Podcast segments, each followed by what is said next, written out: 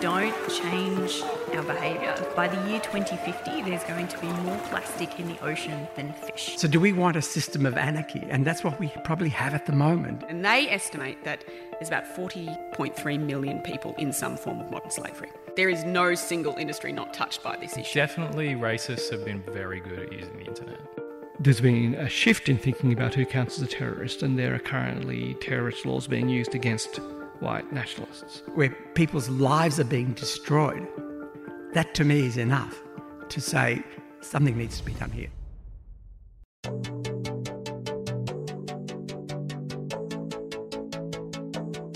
The state of our environment is something that people care about deeply, and that's growing.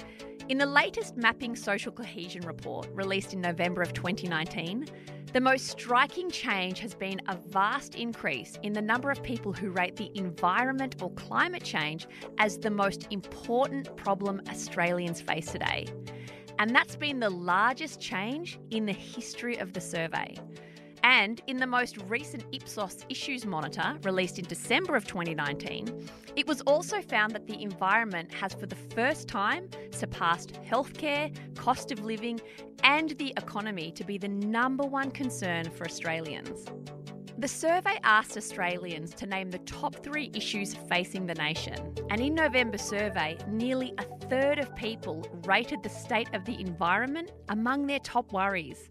This is a huge jump in the two years since November 2017, when the number was at just 14%. It's clear many Australians care about this, but what are we doing to take action?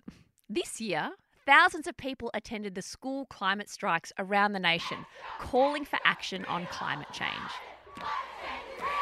This Friday, many thousands of students across the country will go on strike from school, calling for emergency action on climate change.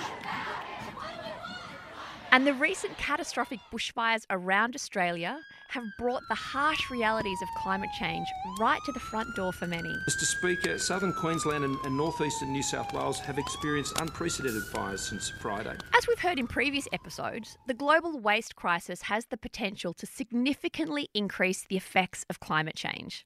Food waste emissions account for about a quarter of agricultural emissions overall.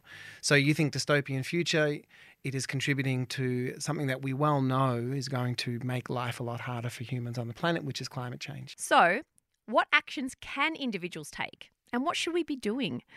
In this episode, we talk to those helping people to take steps to make change for the better whether that's reducing your waste at home or at work, or working with governments and industry to get them on board. Let's start with some tips from our experts Kim Borg and Mark Boulay. The problem seems so big, it can feel quite overwhelming. What are some practical, concrete, clear things that the average individual like me can do right now to help with food waste or plastic waste? So, with plastic waste, there's a lot that individuals can do. And at, at a basic level, I look at it as following the waste hierarchy, which, if you're not familiar with it, step number one is avoidance. So find those single use and unnecessary plastic items that you come across in your daily life and ask yourself do I really need this? Do I need this straw or can I just use my mouth? Um, find an alternative, a reusable option is the next step to go, okay, plastic bags are banned in Victoria now. Guess I'll have to bring my own reusable bags. But are there other single use items that I could be reusing as well? Like a Tupperware container or even an old Chinese food container that I've gotten from previous Chinese takeout. Could I take that back and reuse it? Um, if you've got an older item that's broken down, can you repair it? Can you take it somewhere to fix it? And then once you've exhausted all of those individual options, the next part of the waste hierarchy is about recycling. So making sure you're recycling correctly as well. So finding out from your local council which items they accept in their recycling, because not all councils are the same. And then once we get down to, okay, we need to do energy recovery and then ultimately disposal, which are really based on sort of government and systems, from an individual level, what we can do is petition for the government to do things. So write to your MP, um, sign petitions, actually call for change for something like, you know, improving the recycling system in Australia. Okay. Mark? Um, food waste is not, doesn't actually happen when we put food in the bin. Essentially, that's just hiding the evidence. Yeah. yes, you can put it into a compost bin and that's great, but the food has still been wasted. Yeah. And food waste actually occurs as a result of a, I suppose, a series of events that happen to do with food in your home. Um, it occurs when you plan or don't plan when you go shopping. Mm-hmm. It occurs what you do in the supermarket. It occurs when you come home from the supermarket and how you store food. And it occurs how, how much you cook and then what you do with leftovers. So at each one of those stages, we actually already waste food. And really, the kind of food at the bin is just the outcome of, of the decisions, bad or good, that we make at those steps. So a bunch of easy things that we can do, which actually are often far removed from the time that we put the food in the bin. We can, before we go shopping, check what we have in our pantry and our fridge. We can write a shopping list. In the supermarket, we can only stick to the shopping list and don't get caught up by promotions and discounts. When we get home, store things properly. Put them in the fridge. The fridge should be at four degrees. That's the that's the optimal temperature to keep food fresh longest. Use Tupperwares. Keep it keep things stored well so that they last longer cook only the amount that you think you're go- you know you're going to eat, and that often comes from experience, and then reuse your leftovers. Um, so each one of those are behaviours that we can do throughout the entire process of food within our home, um, which means that probably the amount that we put in the bin, or if we're if we have a backyard, we put in the compost bin is actually quite small. Have you ever thrown out a bag of uneaten spinach? Um, once or twice, yes. Um, but How long ago? Well, it's it's been a while, and years. now that my family know that I'm studying food waste, um, Mm. the guilt that I get from my children um, becomes much greater. So I either eat it or um, it, um, it it goes to the well for us it goes to the compost bin or the chickens as well. So I've, yeah, and you of course could never be seen with a plastic straw. So, not a plastic straw. I had to take a plastic bag when I was in Singapore, but I kept that bag and it is currently folded up and lives in my handbag and I've had it for about a year now Good. as one of my emergency oh no I haven't brought enough bags to the supermarket so even in those situations where you can end up with a single use item funnily enough you can reuse them sometimes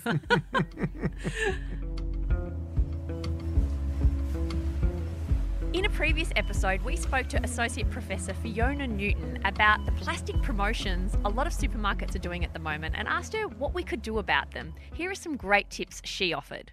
What advice would you give to people who are frustrated by campaigns like the Ooshies or Little Shop or any other plastic focused promotion? What can they do to let the supermarkets know that they're not happy about how things are and they'd like to see something different or a different approach? It's a really, really good question. I think I've got three different ways to approach that. Some of them are pretty similar. First of all, write to the company. Actually, letters do count because they take effort and that is recognised. I would say that writing, but being factual, not just getting out there. I know we can feel outraged by any of these, but the more that we are calm, we're factual, we get out the information, that can be a really great way of them realizing somebody's taken this effort. Of course, then you can also post onto the company's social media sites your concerns. Again, do that homework so that you can really present a cogent kind of case. There's always petitions um, around these types of campaigns, so signing those. Some of them got huge numbers of signatures, and I think that does send a very concerted message to the retailers. I think we can also start a dialogue with family and friends. And I think it's at that level, at that where the parents are at the school pickup, the teachers are talking to parents, and we're starting to actually say, look, maybe don't participate in it. I think if we though if we go down that track of talking to family and friends and to peers, we need to be really careful about the tone of voice that we use, or we could make matters worse. I kind of think we need to be non judgmental. Again, you might be outraged, but expressing that, you could induce a sense of psychological reactance in the person that you're trying to convince not to do it. And what that actually means is that they're going to feel you're taking away my free choice, you're taking away my alternatives and you will get them doubling down on the behaviour rather than listening. So I think if we're going to do that kind of conversation, we need to take a moment to chill and then just to come in with, look, have you thought about the consequences and is there another way to do this? And I think that that at a at a slow pace starts to build momentum where people are going to say at the checkout, no, thank you. And therefore, the supermarkets are going to say, well, hey, we've got heaps of this stuff left. People are no longer interested in it. So I think if you take all of those approaches, we might get to a point where the supermarkets are thinking, okay, enough. What do we do next?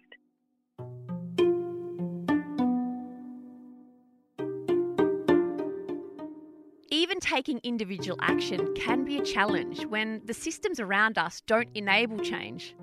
Monash arts researcher and waste expert Dr. Ruth Lane says it's a common barrier, and that's why we need government and industry to step in. Dr. Ruth Lane, talk a lot about the individuals, and I wonder really, in the end, how much can an individual do? Should we really be turning our attention to what government and industry should be doing? I can use my keep cup as much as I like. In the end, if we are not going to honour the Paris Accord, for example, this is a drop in the ocean. I think there's a lot individuals can do, but we need to feel part of something larger. A lot of people do undertake these sorts of like lifestyle initiatives off their own bat. However, they do meet resistance. They meet resistance through their social networks, even, you know, an immediate partner. Often it's kind of it's so having a capacity to link up with others who are like minded becomes quite important. And I think ultimately these sorts of personal initiatives need to have uh, a, um, a more public political orientation for them to be able to gather momentum more broadly as a, as a sort of move, a social change movement. Behaviour Works researcher Dr. Stefan Kaufman is concerned our federal government might not only be loath to step in, but it actually might want to discourage individual action as well. Okay, my name is Stefan Kaufman. I'm a researcher with Behaviour Works Australia at the Monash Sustainable Development Institute. I'm someone who's been interested in the links between behaviour change and system change for much of my career in a variety of different roles, which has ranged from applied behaviour change efforts in organisations right through to the theory and research of it. Why are the government in particular so reluctant to try to enforce some of these things, whether it be state or federal? Why won't they show a bit more leadership? I've interviewed enough people in business and in government as well to be reasonably believing that many people in these who are making some of these policy decisions genuinely feel limited by what they believe consumers and, and citizens will accept and support. And um, you know, not not to get too political here, but I, I thought um, Scott Morrison's speech to the Queensland Resources Council was pretty interesting in that regard. Where tell us what he said. Well, I'm paraphrasing here, and, and obviously you should read it yourself and listen to the speech if you want to hear what he actually said. Um, but what I was hearing was he was saying that um, you know the the ideal Australian is a is a quiet Australian who just gets on with living, and the government takes care of these these bigger issues like droughts and bushfires and, and climate change in a way that makes as as minimal impact on your day to day life as possible, no costs or inconvenience, and that people who are making your life um, difficult um, are the enemy, not the people who are causing these problems. And they were talking a lot about the need to prevent things like um, shareholder activism and secondary boycotts, and and to make things like activism illegal. So you know, if you if you have doubts about whether or not um, the current government is prioritising action on climate change and other things, he's also telling you, I guess, that they actually would prefer that you didn't become an activist and you didn't do shareholder activism. That quiet Australians are much preferable for that than noisy Australians or, or ones that are at least constructively vocal. Agitating Australians. Yeah. Um, so, I mean, I think there's a clue there that, um, you know, if again, I'm, I'm probably being a, a little bit uh, cynical and jaded, but this is the Prime Minister who fondled a piece of coal in Parliament. Um, he would seems to see his interests as being very aligned with um, the fossil fuel industry in Australia and um, is telling people to, to get back in their seats and be quiet. Perhaps the government hopes their thoughts and prayers will be enough.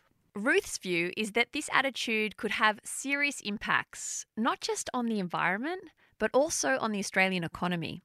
What are your particular areas of concern? I think that Australia is a very economically dependent on the export of extracted resources, particularly coal and iron ore.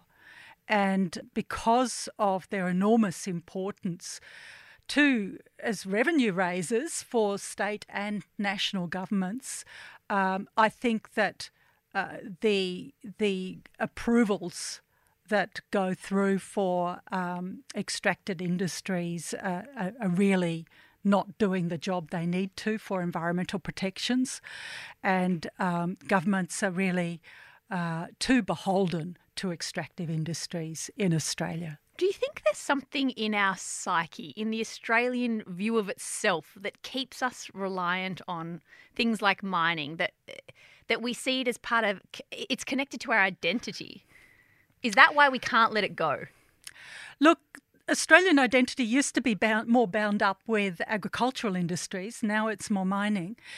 It's not actually an employer of a large, of a very hmm. large mm. portion of the labour force um, it's more important for cash flows mm-hmm. and export revenue from exports. I think because of the importance of this industry, we have turned away from local manufacturing. And it's kind of interesting because now, at a time when there's more trade wars and um, uh, the the the world is in the future may not work like it did in the past in terms of um, the flows of commodities, exports, imports, we may need to be more self sufficient. And I don't think we're prepared for that. I don't think we're having those sorts of conversations. And worse still, I think we're lagging on climate policy big time. And that's actually likely to blow up in our faces in terms of embargoes on trade in the future. Stefan's advice is to choose the issues most important to you and focus on those. Change takes energy and attention, and most of us are spread pretty thin already. I know I am. Stefan wants us all to stop being so hard on ourselves. Like if, if it is almost impossible to recycle correctly, you know, if you if you go to the Monash food court here and um, you find it's actually quite difficult to buy lunch in anything other than disposable packaging, uh, you could beat yourself up for not being able to bring the right thing or bring food from home, or you could have a friendly but constructive conversation with the shop that you you favour, or talk to the um, the student union management or, or Monash and, and encourage them to do it. And this this rolls out all over the place. So I think you know if if you sort of are clear about what you're trying to achieve, believe that you're trying to do the right thing, but it's well beyond your personal resources and capacity to do it. It's time to get organised and talk to other people and connect with other people as well. Um, and try and influence some of those uh, actors and, and systems that constrain that behaviour. So you can be a, a conscious agent um, while forgiving yourself that it's difficult to do everything right yourself and be a change agent. But like in all situations, as Stefan points out, don't expect a quick fix. So I think there are useful things you can do on a personal level about how you live, and you just need to acknowledge that it's probably going to take a little bit more time and effort to do these things. Um, but that also can give you clues about where activism and change can be useful. There's other people who um, have the temperament and interest to go out there and and um, wave banners and protest or, or do um, you know, often quite creative and interesting uh, um, direct action um, things. I, I, mean, I think most of us would probably draw the line at, at non-violent protests. We wouldn't go beyond that, but um, there are models of, of social change that people like Fran Peavey talk about, for example, which sort of says that you know you, you work out where you can fit in the model of, of change, and if you if you've got the appetite and um, desire to be an activist, be an activist. But you can be someone who supports those activists by doing petitions or helping them with funding or just showing up at the rallies they organise while trying to do your day to day life things too. And I think all these things tr- create the preconditions for change, um, and these the emergence of media shows like this also do as well. Um, but we need to sort of keep in mind that there these are complicated, multifaceted processes that are going on, um, and you know, I don't, I don't think, I don't think just being reactionary about things is going to help stuff. You know, there's a, mm. there's a simple solution to every complex problem, and it's wrong.